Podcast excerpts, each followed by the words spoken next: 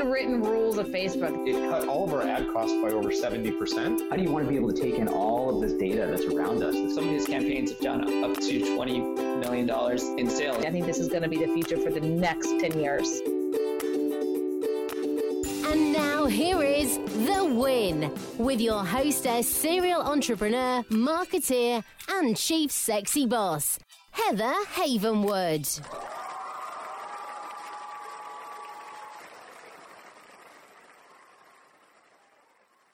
Look, our whole world revolves around our iPhone, iPad, Droid. You know, they say we look at our phones on average 150 times a day.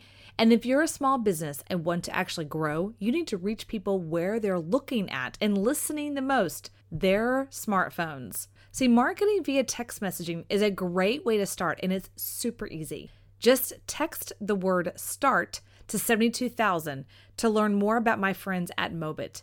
They're marketing experts and they will show you how to use text messaging for your business and to get more leads and convert them amazingly. Again, text the word START to 72000. Again, that's text the word START, S T A R T, to 72000.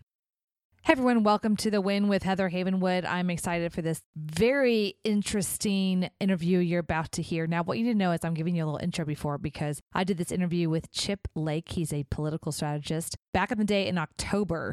So you're going to hear some things about politically that obviously we all know is true. Trump won. Ta da! But you are going to listen to this. And the reason I did this interview with a political strategist is because I want to understand the difference between politics and the business of politics. And then the business of politics of being a strategist and a consultant, a lobbyist, all these kind of fun things. And how does a guy wake up one day and go, I'm going to be in politics? And so I got to give Chip a little credit. He was fun, entertaining to have a great conversation with. He wasn't really a boring politician. So I just want to, you know, reach out to you guys and say, hey, look, first of all, you're going to hear some things in here that obviously we all know the the truth because it was the interview was done a while ago. But number two, I want you to listen to the fact that there's two parts of every business. Okay. So if you're a dentist, there's the dentistry, right? The, the actual doing of the dentistry. And then there's the business of dentistry. Same thing with chiropractic, with lawyer, any kind of business that you're in, there's always two sides of it.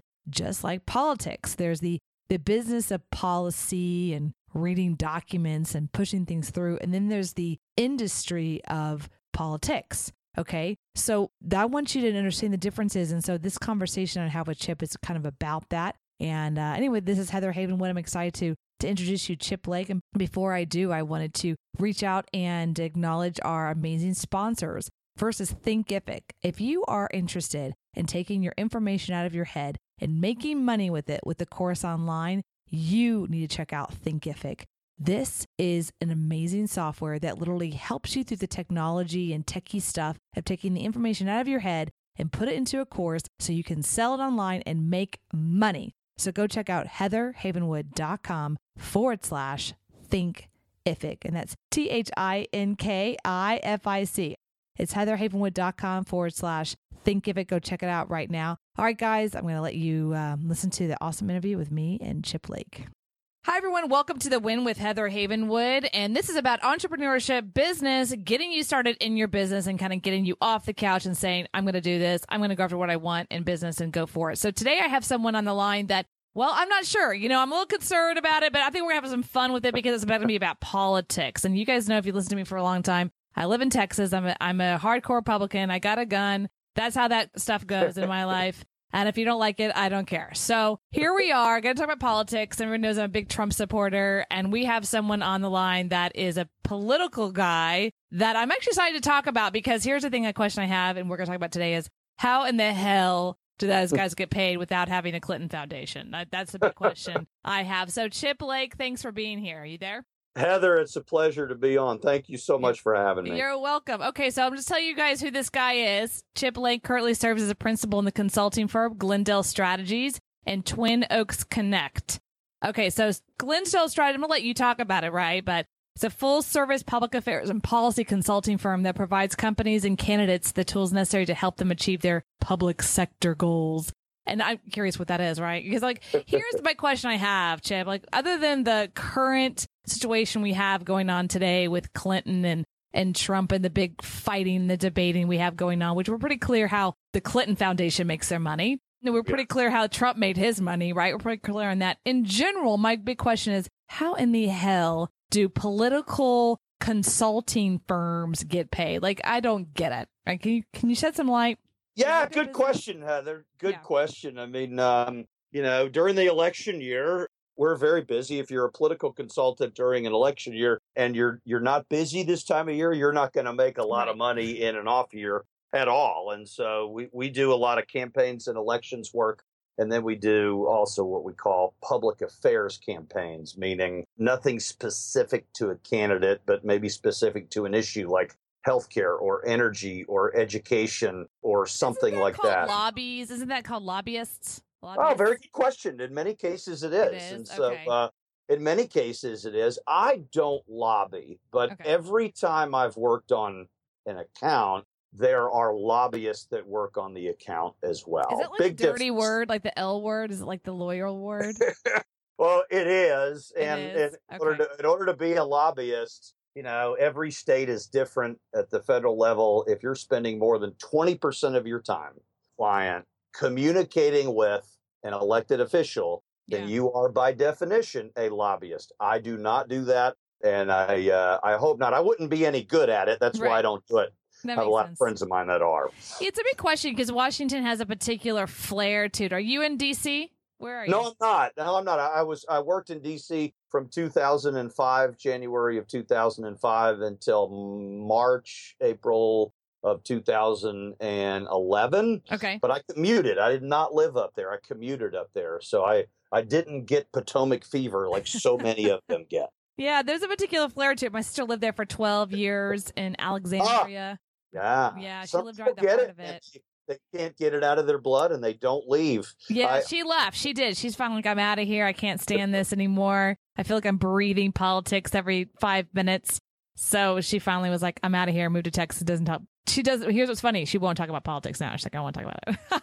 She's very wise. She's out. She's like, I'm see ya. Bye. I'm done with that city. And I think it has that kind of ugh to it. You know, it's like, it does. it's like I'm It out. It's like dirty. You like leave there like, got to get out. You know, and I got out, and I got out in 2011. I was Yeah. chief of staff to a member of Congress, and I said, "This is crazy." Oh, Um, I gotta ask this question about chief of staffs. Okay? Yeah, yeah. So I love the show Veep. If you watch that on HBO or Showtime, whatever. I do not. you I don't get a chance to watch tons of TV, Okay, Veep, but I've heard on. about it. You can't be a political consultant in today's world without watching Veep. Like you, Uh, I know I've heard that, and I need to do that. I really, it's a really good show. But okay, so here's a question: What does other than getting coffee, what does the chief of staff person do? What do you guys do for them? Like a good chief of staff keeps the member out of trouble, Mm. and and uh, So ultimately, chief of staff sucks. Is that yeah, I mean, we I call it managing the tornado, right? Ooh, because. Everything, your whole life is a tornado, whether you're in the district or whether you're in Washington. And so you really can never stop the tornado. You just got to manage it the best you can. And so, you know, So you have a DC staff and a Would you say district that staff. a good chief of staff is a person that'd be really good managing, like an, a really high maintenance Kim Kardashian kind of person? Is that well, that kind of well, the sense of it? Well, that, I think that's exactly right. A There's got to be a connection with the chief of staff and the member because to that point, you really are, in many respects, a glorified babysitter. I mean, you know, people thought my job was glamorous until I told them in, in December I spent my last six weeks working on exactly what the final layout of the family Christmas card was going to look like. Are you so serious? you're dealing with a little bit. You're dealing with a little bit of everything. Oh my god, I couldn't do it. I couldn't do it. I would tell the congressman, "Stick it up," you know. Well, he couldn't do it. He didn't want to talk to his wife about the Christmas card, so he said, so "You're going to have to." you to do it. Got me to do it. So, Oh my uh, god! Well, you know, part I the have to ask you this question. So you sound like a nice guy. You seem like you know, pretty cool dude, down to earth. How in the hell did you get into politics? You wake up one day and go, "I want to be like them." What was that? Did you have a family? Uh, Usually, it's family great- members. How'd you, how'd you get great, great question. Okay. And the answer is I did not know what I wanted to do for a living when I was in college. And to be candid with you, I'm 43 and I still don't know what I want to do for a living. So not a lot has changed. However, I always had an interest in campaigns and elections. And so I graduated from Auburn University in Alabama and I majored in public administration. Well, if I had to do it all over again, and I wanted to get into campaigns and elections, Mhm. I would have been a marketing major because ultimately, all any campaign is, whether you're working for a candidate or against a candidate or trying to pass policy or defeat policy, you're simply marketing whatever your product or idea is. And so I really wish I would have been a, a marketing major. But the short answer and the honest answer is Mhm. I had no idea what the hell I wanted to do for a living. I had an interest in politics, but not as a career.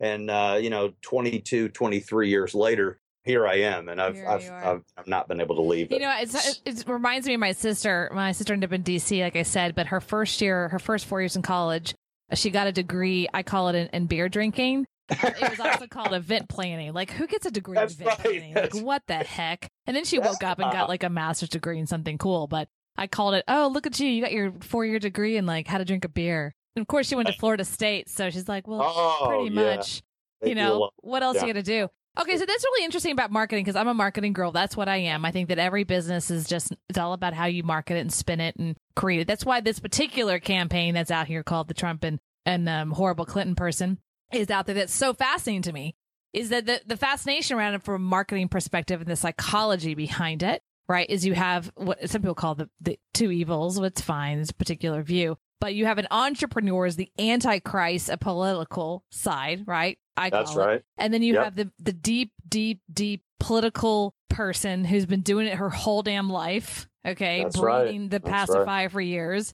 She doesn't know anything else. If she even tried to have a business or try to drive or try to do anything else outside of that, she'd fail miserably. And you have the antichrist of politics, and you have the politic baby. You know, That's and right. then they're fighting it out. And what I find fascinating is I'm a Fox News freak, so I watch Fox News and every now and then I'll go to the Antichrist of like CNN or something, That's right. and I see how like these political consultants, all right, Mhm. come out there. They're like, well. We think that Trump is not going to make it because blah, blah, blah, blah, blah, blah, blah, blah. and oh, Hillary's amazing. Hillary's Yeah. amazing. Oh, yeah. how- like, what? Like to me, like, where do you get this crap? yeah, it it is. Oh man, th- this you hit what- the nail. Last question though. What? Yeah. So, it, like, why not you on there versus them? Like, who makes them God? You know, there's, who's making them God that all of a sudden, when so and so says it, it shall be. You know what I mean? Like, It's a great. It's a great question. I mean, ultimately, I don't know how CNN makes their decision on who they end up having on as a talking head or a quote unquote political expert. Ultimately, it's just political people that live really close to Washington D.C. or live really close to a big, big market where you know you can get on on the weekends, and so it, it's mm-hmm. maddening to even watch to watch CNN.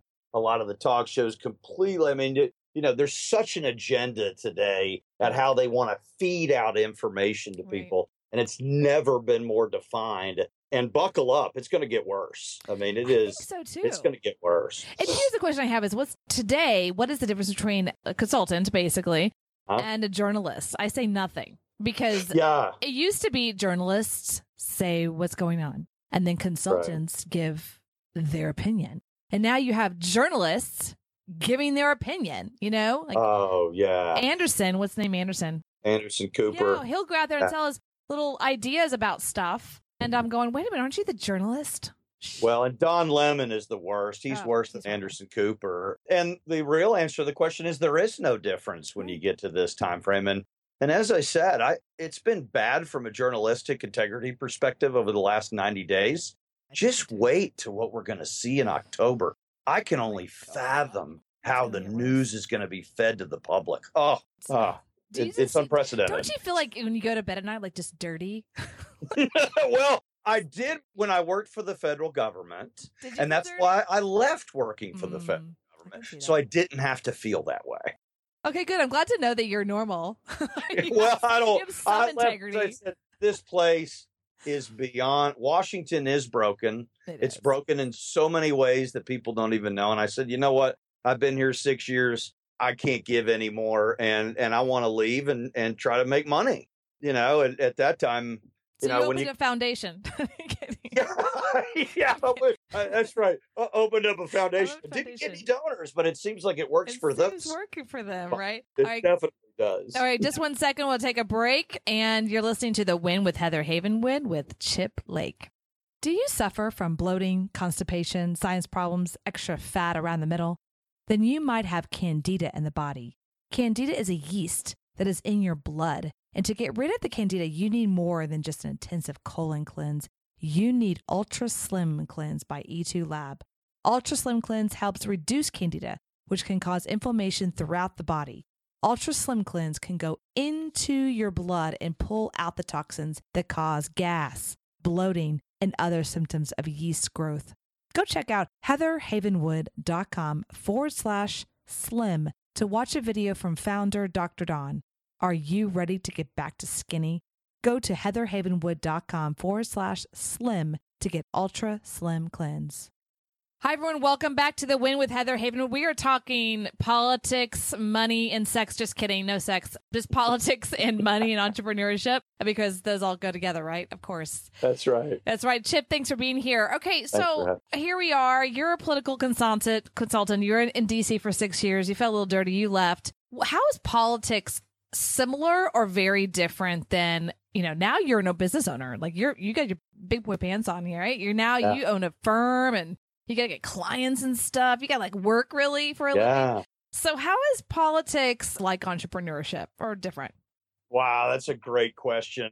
You know, when I ended up leaving in 2011, Heather, I didn't know what I wanted to do. I just knew I wanted to leave and I wanted to take a couple months off and then I wanted to get out on my own. And nobody believed me when I left and and I said, I don't know where I'm going. They said, You're lying, you're just not telling us. Well, the reality is I ended up hanging a shingle a couple months later. I didn't want to be a lobbyist. I didn't want to be a political consultant exclusively, but I wanted to see if I could find a hybrid between the two. And so, you know, kind of in a roundabout way, in a I call it in a reverse way. I put the car in reverse instead of forwards. You know, kind of three cycles into after 2011, have kind of found a niche of what I, I wanted. And, you know, look, in politics, you know, as much as things change, they very much remain the same. And so, much like starting a business and trying to grow the business, you've got to make smart decisions on, all right, how is this environment going to change? How is this business model going to change? And then where are things going to remain the same? And you try to take advantage, you try to use both of those dynamics to try to help you get ahead. And it's a balance because it it's never static. It's always dynamic. And even though it's a small network of Mhm. people that kind of do this, it's a you know, we're very competitive with one another and we always kind of know what everybody's doing, if that makes Mhm. sense. And you're, you you're all know? drinkers. Must be all drinkers. I'm just kidding. Uh, we, we are. We are. And that let me- accurate. Let me ask you a question because I think, and I've never asked, and I'm to be honest, I've, you're probably the first political strategist I've ever met. And so, Uh-oh. do you feel you have to choose a side? Like, I'm Democrat, I'm GOP. Do you have to like choose the elephant versus? Do you have to? Well, as a political consultant, you absolutely do. And here's Okay. why. Okay, why? because if you're strictly doing political consulting, meaning 100% of your work is campaigns and elections, you can't be working for a Democrat on the ballot and at the same time be working for a Republican on the ballot because the activities that we go through, which we call GOTV, get out the vote, that's very different. You're trying to get out your party's base. And so it would be a conflict. So, as a political consultant, you do. As a public affairs professional, big difference, or a lobbyist, you have to have relationships with people on both sides of the aisle. And so, the old dirty secret amongst ourselves in politics are, you know, when I was in party politics, I was partisan. I was a Republican. A gentleman that I do a lot of work with who's a Democrat said, when I did party works, I was uh, progressive. I was a partisan Democrat and he jokes that we're now both both in the Green Party, meaning we now have to make certain now that we're in the private sector that all the work we did to try to find solutions to problems, Yeah. those are now other people's responsibilities. And as Mhm. crass as that sounds, Mhm. you know, in, in many ways, Heather, it was liberating because there are no solutions to a lot of the problems that exist in public policy. you guys So- make a lot of the problems. what? No, in, in You guys make all this crap up, so you have to like get money to, to solve it. and then Well, get well more. I, I, I, I wouldn't put it past a lot of people to do that, but I will say the problems are so inherent in the fiber of the system Yeah. that nobody has to do that because they're real, right? Uh, so you just figure out a way to navigate around that. You just nav- navigate around it. And I'm noticing like there's a lot of this what I call politic talk, right? Like the Yeah. partisan and the aisle and all this fun stuff. I mean, I think it's great. I think it's cool. I think every industry has their own wording and stuff like that. You know, No And- question. And obviously, you guys have your industry words. But what's interesting about that currently, as we see it today, it's being thrown into the everyday person. You know what I mean? There, Oh yeah. I don't remember a presidential election ever so decisive, you know, and so Oh. crazy at Oh. this point of the game. Never seen it. I don't think people have ever seen it like this. And I think it's a lot of fun, but it's forcing people into the conversation of politics. It's one of those like that's one thing you don't talk about in front of people. Don't talk about politics and, and That's sex, right. right? So That's right. keep that off the table. Religion, sex, and politics. Don't talk about it. Um, Stay then- away. Right, That's stay away. right. And then all of a sudden we're talking about it every single day. It's thrown Mhm. at us and it's being this decisiveness, right? And I'm wondering, you know, what is the impact of new media? Oh, Media. it's immeasurable. It was 10 years ago, it was not a part of the dynamic of political campaigns. And now, with respect to the presidential campaign, new media and earned media are 98% of this election. Now, think about that for a second. I mean, no other race can, can claim that, but social media, digital media, I cannot explain and put into context how it's become a fabric of the conversation that people are having, especially around this presidential race. And you can't replicate it. No, you really can. And I have to say this. Everyone knows I'm a Trump supporter. Get it over with. All right, yell at me, scream me, whatever.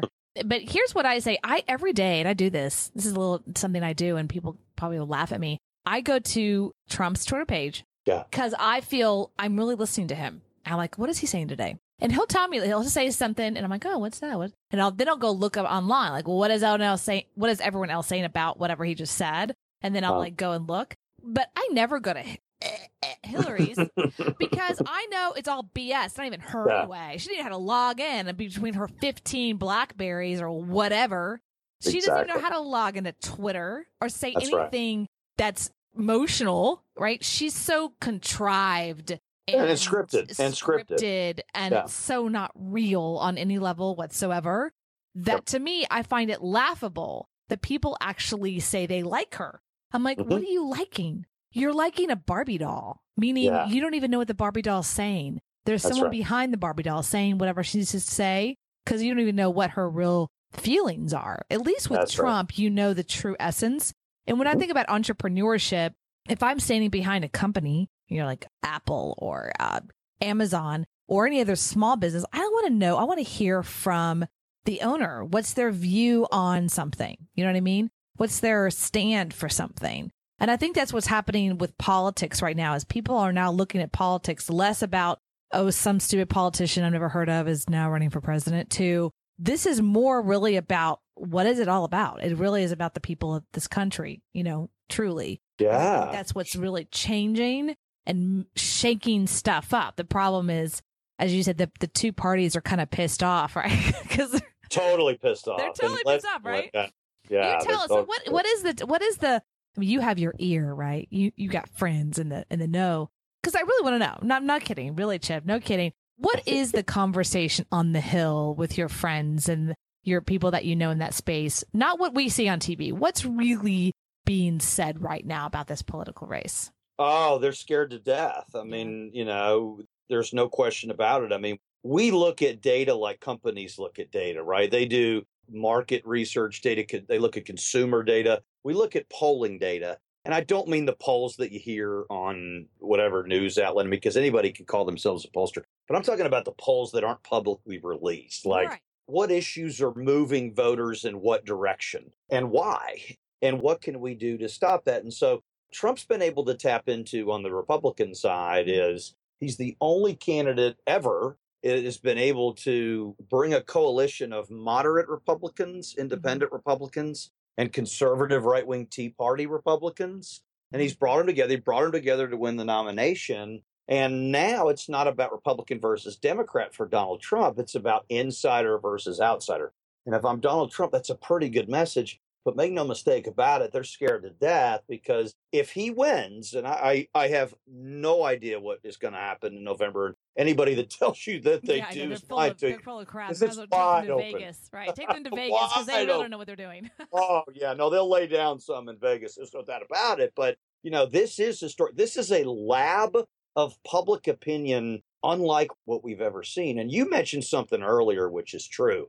It's decisive. I mean, Trump and Clinton's image ratings have remained static for 18 months. And you just don't see that anywhere. And so Trump's numbers move up and down, but his image rating numbers don't. And so for guys like me who are trying to make an educated guess on what's going to happen, that's usually what we use as a lagging indicator. There's no such thing this cycle. So it is fascinating to watch. And it's only going to be more and more entertaining as we get into the stretch run, the final, you know, 60, 70 days. hmm I think what we're at now, we're at 65 days or 60, less Yeah. than 60 days at this point. Yeah, it's pretty interesting. So, so your friends, as you call them, or associates of, they're scared. My question is, what are they scared of? You know, because I'm making this up, right? But I think that I think I think that if Trump does get into office, he's gonna what I call call them on their bullshit. You know, they're gonna be like, "No, dude, you said Mhm. that, you're out, dude." He's gonna treat it more like a true business versus the politics around it. Well, don't do that because he knows somebody of somebody's. If you do that, it's gonna piss off. You know, I think he's really gonna be a little more business oriented. Is that what they're mm-hmm. quote unquote scared of? Because I've heard that before. Well, Yeah, no, it's a good question. I mean, I, I think I think they're in, in some respects they're scared of the unknown. I think in some respects they're scared that he doesn't want the job. Interesting, really? Yeah, scared that he doesn't want the job. And and I got to be honest with you, regardless of what your listener's opinion of him is, Sure. Yeah. he's he's no dummy. So whether you like him or not, he's a smart dude and he's very calculated. And everything he does right.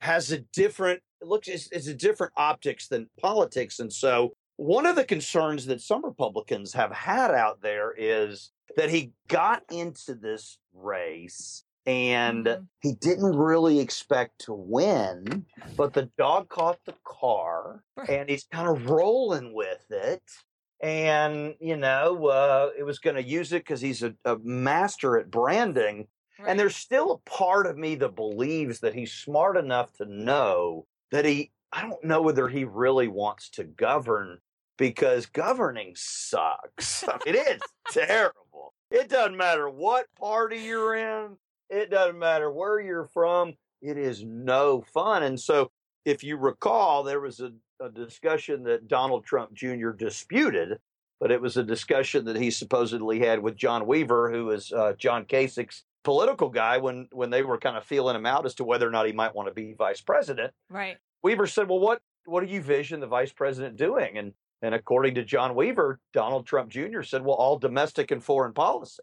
And Weaver said, "Well, what would the president be doing?" And he said, "He's going to be busy making America great again." And it just goes to show you, I mean, that that's kind of his deal, right? I mean, he he wants to be the guy selling the big picture, but not in the weeds. Not And and that's just weeds. fascinating because that that's truly a quality of a very successful businessman who hires good people around him to execute.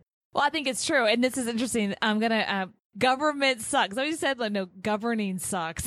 Governing, governing, sucks. governing sucks. Okay, well, real quick, guys, we're gonna take a break. Uh, this is the win, and the governing sucks. Right, just real quick. Hold on.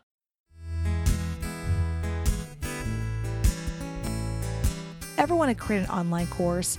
Ever want to duplicate yourself and your expertise, but you're not techie? Then listen up. Thinkific was designed with you in mind. Thinkific is an online platform that gives you all the tools you need to easily and quickly create and sell online courses. They take all the tech headaches out of online course creation, like designing your course, hosting your content, taking payments, and integrating with other applications so you can focus on creating the content, engaging with your students, and making money.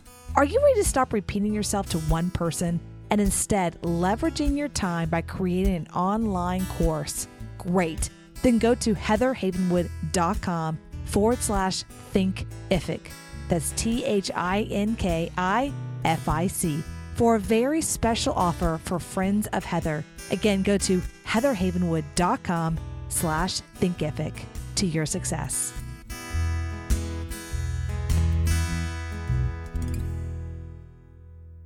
All right, you're back with the win with Heather Havenwood, and we're talking about governing sucks. And, you know, there's something about that that's really interesting to me. As an entrepreneur, this is what I talk about with people on this show is that being an entrepreneur is great and it sucks because Yeah. you have to do everything. I can't tell you how many things that I do that I hate doing in this whole world of like, well, just hire someone to do it. When you're the entrepreneur, you just don't have the money to hire every single piece of the pie. If not, you just be Right. hanging out, you know, in Hawaii and everyone else will be doing the work. That's not how it that's not how it works. So That's right. before we got off the break, you said something that I found interesting when after you win an election, you guys are like, wait, we won election. Then it's like, Oh great, we, we Yeah, govern yeah. now. yeah, now we got to govern. You know, it's an old joke. Yeah. It's an old joke that us political folks have. You know, we say is, uh, and that's why you're kind of either on the campaigns and election side or you're on the policy making side Mhm. because it's tough to be both because we joke all the time after and look as a political consultant there's not a political consultant around and if there is one they're lying to you that says they win all the time we all win and we all lose. It's part of the play in the game but we all kind of joke you know when we have a client that wins that then they have to govern in whatever capacity is their uh, whatever capacity that their office is and i've gotten calls on you know numerous occasions six eight months down the road you know from people complaining about something that they did you know in the official capacity and i always laugh and say look it was my job to get them elected i don't have responsibility for him now you Right, know right. he's Oh, your that's true. problem He's you your know And- problem now. Yeah. and Heather, that that's an important point too, because one of the reasons policy's so screwed up is because Mhm. a lot of the qualities that make people a good elected official and Mm-hmm. a good public servant, those aren't the qualities that make you a good candidate. And so what happens is you have to be a good candidate before you get to be in a position of making public policy. And if it was the other way around, we'd be okay right. but it's not. And so the people that win elections, for the most part, are good candidates. That does not make them good policymakers. You know, it's interesting you say that. I mean, I was in this. Here's my only take. I can, I can, you know, an analogy. I was in the speaking business for many, many years. I was a lot like you, except uh, in different capacity, of course. And I, I helped speakers become great. So I was the person in the back of the room. I was helping them say their particular speech on how to close the people in the room to come to the back of the room and buy, right? Get the vote, I guess. And I would Yeah. teach the speakers, I would educate the speakers. They would hire me, you know, how do I get a higher closing ratio? How do I be a great, amazing speaker? Here's what I learned quickly. And a lot of speakers had a hard time with this that the speaker at the front of the room, that was what I call the pitch man, kind of like the candidate, right? They're the candidate. Yep. They're the charismatic one. And they're the one that everyone's like, I want to be like that guy. And oh, I think he's amazing. He's lovely. Oh, I love him. And they go and buy and sign up. When they sign up for, let's say, a three day course or they buy something, right? Whatever it is. And then, you know, two weeks down the road or a month down the road when they go to the event, they are always like, where's uh where's the charismatic chip guy? Like, where's that guy? Because we know in, in the real world, in the real business, in the in the speaker world, we called it, we know that the guy who's the charismatic guy at the front of the room sucks as a trainer. right. Oh, yeah. He's horrible at as a trainer. And we would get, you know, more refunds than we would get, you know, massive refunds if we had, you know, charismatic chip become the trainer Sure. It's one or the other. And then we also had guys who were like really good trainers. Those are the kinds of detail oriented. They're teachers, they're trainers, they're teachers. They take their time with people. They explain things really well. They're horrible pitch people. Oh, yeah. We try to make uh, them into pitch people. They can't do it because why? They have that knack of training and educating. In the world right. of of sales, which politics is sales, No you question. never train them on what's in the policy, or as they say, what's really in the policy. You just sell the sizzle of the steak of the policy. You don't really read it. yeah, no, it's, it's, um, no, and, and you're exactly right. Right. You're exactly right. And here's why because the average voter's attention span, and I guess this can overlay to a consumer if you're talking about business, we got so many things going on in our lives, right? That our bandwidth for anything other than what's in our beans right now is very small. And so you got to cut to the chase. You got to get straight to the point. A lot of times that means talking in generalities and talking big picture. And that's what Trump's very good at. Yeah. No, I mean, He's he's, very man. good. He's a pitch He, that's right. He doesn't get into the weeds. Crooked oh, Well, Hillary is neither. That's Oh, you're right. she's not a teacher. Oh. She's not an educator, and she's not a pitch. I don't even know what the heck she is. She's like a Barbie doll to me. So She's a legacy. oh, she is a legacy candidate, and that's all she's got going Yeah. for. her. But it's interesting the speaking business, is very similar. This is why I've been watching this campaign very closely for me, because as a speaker, as someone who's in the speaking industry for a long time, I'm talking speaker, books, tapes, education, that whole piece. They were slamming Trump for the Trump University. Like I knew the people that ran that thing. I knew I knew that world. It- Yeah. There's a dirty little world in that world. The people that are in the speaking industry, it's a dirty little world too. Sure, And so we all know each other and we all laughed when they were like, oh, I can't believe Trump University. First, I got to understand that he didn't run that. He didn't do any of that. He just said, hey, use my name. It was a brand position. Yeah, Licensing your name on something. It's like, oh, yeah, you're like, give me 10 cents on the dollar for every dollar you guys sell here. Buy here. That's all he did, you know? Yeah, And absolutely. no, no one really, I mean, he didn't even look at what was going on at the seminars because we didn't want him to. I knew the people who That's doing right. it. They're like, just give me your name so we can sell more crap in the back of the room and then, you know, we'll give you some money. And he goes, okay. Right. And that was it. But he's not going to look at the policy. He's not going to read any of that. Of course he's not. So totally. I would say politics is very much the same. That's why I think he's doing so well right now because he is a masterful persuader in sales and marketing influence. But you're right. I think mm-hmm. it's really interesting you say that. I don't think I'm assuming he's probably not going to be a good policymaker. As you say, I think you're very accurate on that. Most pitch people suck at training. They they don't like Oh, yeah. the minutia. They don't like the details. They don't want to handle that stuff. That's why they hire people like you. That's right. That's exactly right. to No, look at the right. policy. Do you ever watch the show House of Cards?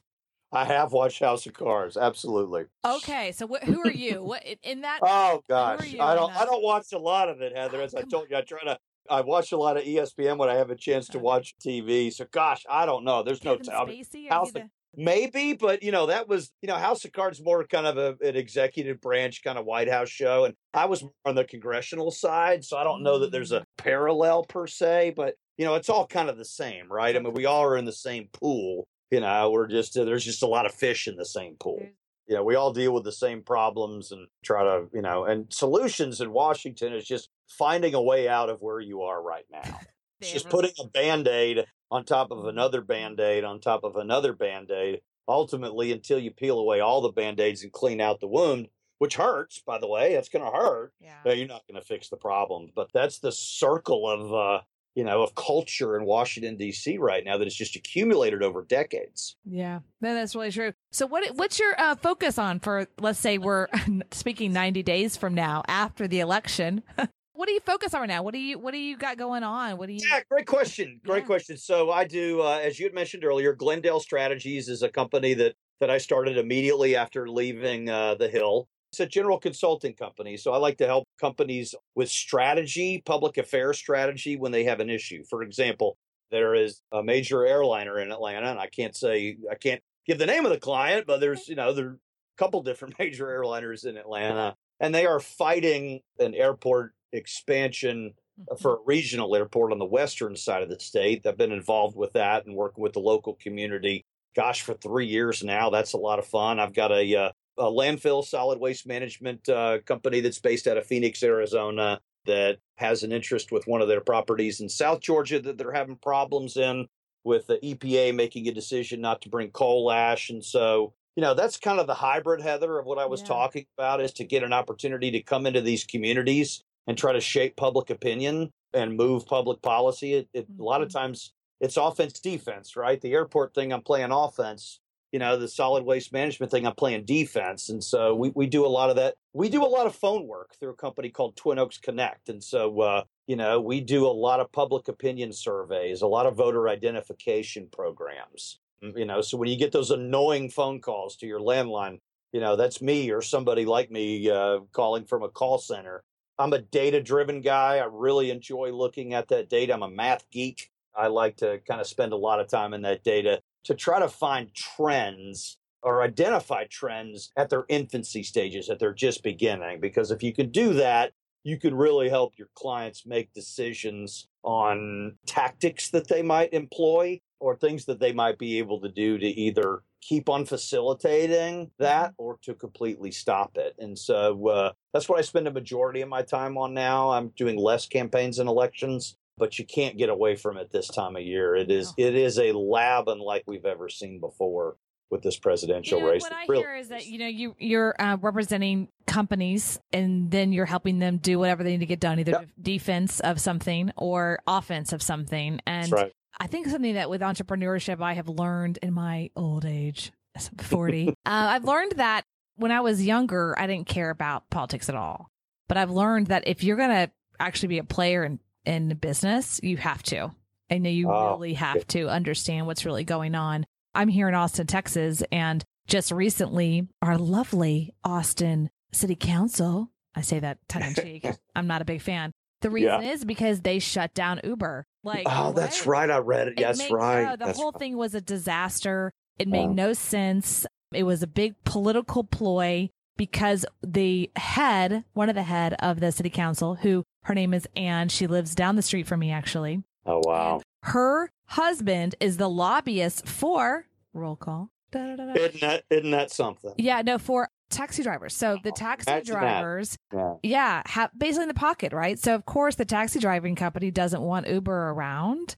So that's how they got the grip onto the city council, right? And next thing you know, we don't have Uber. Now what you need to know is now you're like, who cares, other? But what you need to know is that makes a huge impact in the city because there's already X Games. Absolutely. X Games have already pulled out because of it. Wow. Yeah, that's a that's a multi million millions and millions of dollars that come in from the X Games every single. They're they're they're pulled out after they heard about the decision. They're like, they're we're out. Um, but a bunch of other just like little conferences I don't even know about. The impact of that was millions and millions of dollars because I believe it. we don't have the infrastructure here for for when, when people come to the city. We don't have the infrastructure, you know, set up. They could just they can they can move around as much. So Uber's a big deal. That It's a gone. big deal. It's a big, huge big deal. I live in Atlanta. I Yeah, Uber all the time. Right, right. And even in Atlanta, when I was there the other day, I was there about two weeks ago. You know, I couldn't get one in from the airport, and I'm sure there's a politics there around that. I'm sure I There could is. get to one, but not from. But they just completely, they completely shut it out. And I know people that lost a lot of money from that because they had a job that was their job as Uber. I know Oh, um, there's all kinds of stuff, and so when you start to think, oh, politics doesn't affect me, it's like actually it does Oh yeah, yeah. every single No. day. I don't know why I now am more open to that or I hear about it more here in Austin. But the other thing that happened here in Austin a couple of years ago was actually 2008 when everything was kind of going down and recession da, da, da, was happening. The Chamber of Commerce, Austin Chamber of Commerce has been the only Chamber of Commerce up until that point that actually created a office outside of the city it represented. So said another way, they put an office in LA. Oh And- wow. Yeah, and they started knocking on doors, literally selling and trying to get people to move from California, businesses to move from California and to come to Austin. Well, it's worked. I mean, it's massive here. Ev- Google, Facebook, eBay, Amazon, they're all here and then everything in between home HomeAway, Airbnb, they're all here. Okay? And that's because they literally put an office of the Chamber of Commerce in California and tried to Interesting. yeah, and they basically said, "Hey, we want you to come to Texas." And of course, they had the the governor behind them, and they gave them certain things like, "Hey, you know, no taxes and this and that, and all kinds of incentives that they he gave the Chamber of Commerce to use as sell tactics to come here." And that's why Austin is why it's at today because of that, and that's politics, you know. Absolutely. That And is that's why- politics in its rawest, purest Yeah. form. It's Yeah. smart. I mean, I got to give them credit. it is. But now we have all these Californians that I want to shoo away. well, they they had their they're refugees. You have They to are. give them you have to give them uh, safe haven because they they are refugees. And Oh, you bring up a good point too. One other thing, and then I'll, I'll shut up. One other thing I'll say because you did bring up a good point. I mean, the biggest difference between marketing from a business perspective and then a political campaign perspective is, you know, if you're in a political campaign and you get 49% of the vote, you don't get to govern 49% of the time. But Mm. Home Depot and Lowe's can both coexist in the marketplace and make profit if they don't have a majority of the market share. Same for Coke and Pepsi, same for everything else. And so, one of the things I have found in working with companies to try to get them to win a fight is to actually get into the ring and put the gloves on because they want things to turn out a certain way, but they have to protect their brand. And so, you know, mm-hmm. they don't want to win at all costs. If you're a candidate, you win at all costs because if you lose, you go home and you end and, you know, and you go do something else. But you do have to, you know, in the in the public space, if if you're a you know a company, you have to keep that in mind. And and that is I've that's been the one surprise as I've kind of gotten into this space is Mhm. uh, just how reluctant they are to engage in what I see as pretty basic, you know, hand to hand combat, but just real hesitant, right? Because Right. uh, Well, of all have- the other Yeah, factors. Yeah, no, I can get that. They're a little more hesitant to, to Yeah. the ring and stuff like that. Yeah, it's a different view. I can I can completely see that. They're afraid to get Yeah. in there and fight and really fight because then like, oh my God, what if we lose market share? What if we lose clients over it? What if we lose just for me, and I'm I'm not a big company, but just for me, I mean, every now and then I've been kind of putting something out there on Facebook, like my views. I don't really do that until recently. And man, I get this like I get hits back, like coo, coo, coo, coo, you know, like how do Oh. you think that way? I've had people Oh. unfriend me and stuff. Oh, it's insane. And so Yeah, I can't imagine a company like putting themselves out there for whatever reason, whatever that is, like making a stand and really fearful that if they Oh, do yeah. that, there's going to be a backlash and they're not sure what Yeah. it is. Absolutely, and it's for their interest, but they're like, well, we want to influence it, but we don't necessarily Fight. want to put under under our Oh. brand name. And so, a lot of what I do is independent political committees or five hundred one c four organizations, and so mm-hmm. it's a way for them to kind of fund an independent group. Many times they're disclosed as donors, but it is a degree of separation from what they can do under their own masthead and letterhead. Because I have found too, when you do that, the layers of lawyers that need to look at the Oh my God. content is just unbelievable. And you can have no quick response techniques. There's, there's no such thing as a quick response operation in that type of medium. And as you know, by the Mhm. nature of what you do, in today's world, 24 hour news cycle, and with the age of new media and digital media, you better be out there responding immediately to Right. what you want to respond to, or you're going to be behind an hour after the story break. You know, That's a it's a new culture that a lot of people in corporations, even internally, are trying to fight because the people in the communication shop know that, but they've got to Mhm. bring the executives and the the legal organization along. It's been an interesting process to watch, and a, and a couple things that I've been a part of, and and it's been a, a big learning experience for me to watch that kind of development, if you, you say. There's a book out that I'm sure you've read. If you haven't, I highly suggest called Influence by Robert Cialdini. Yes, I have not read it, but I've been. Oh. It's on my list. I am very well aware of it. Had a lot of folks that read it have it. very good things to say about. it. Yeah, you got to read it because it really, and you know, I've been reading it, rereading it recently. And to me, it's like a check mark down of, you know, Trump right now is like, check mark, he's doing that. Check mark, he's, you know, because it's all about influence. I think that's what you guys really are. If I had to put a new little word on political strategists, Sure, it's like you guys are influence strategists, really. absolutely. Because your job is to take a narrative or take a conversation and I'll say the word spin just to spin it or recreate it such that we, we like to use the word shape. Okay, Shape. shape. Oh, like a shape a narrative. We shape. We shape a narrative. right. You shape the narrative. I like that. You shape the narrative Yep, towards yep. people. Go okay. You know, we'll vote this way or we'll vote that way. Because at the end of the day, you're dealing with human beings on the planet.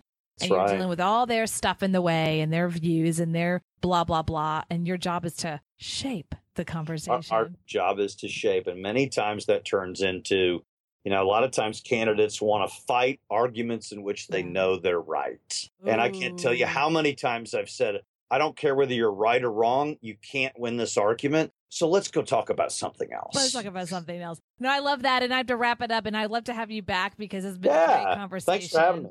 Oh yeah, absolutely. Go check out your tweet. Is you can It's at Lake Chip. Yeah, Lake I do a lot of very active on Twitter, mostly with uh, sports every now and then politics.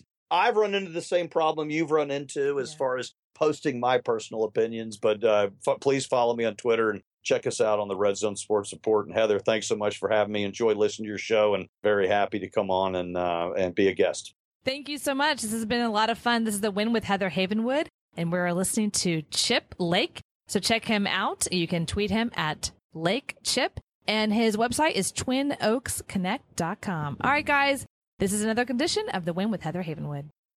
Thank you for listening to The Win with Heather Havenwood. Interested in coaching with Heather? Go to heatherhavenwood.com and sign up for a business discovery consultation. Here is your free gift for listening. Get three audio chapters of Heather's book, Sexy Boss How Women Empowerment is Changing the Rulebook when you text the word sexy to 72000. Again, text the word sexy, that is S E X Y, to 72000 and receive your three audiobook chapters. Number is good only in North America. For outside the USA, text sexy to plus one 323 457 2288. Text sexy to plus one 323 457 2288. Long distance charges may apply.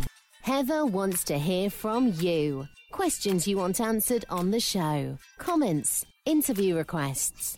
Email media at sexybossinc.com or leave a private voicemail. 51 Boss is me. Again, the number is 512 677 4763. Check out all of Heather's sites heatherhavenwood.com, sexybossinc.com, e2lab.com, datingtriggers.com. This is a sexy boss Wrap. This podcast is a copyright of Havenwood Worldwide, LLC.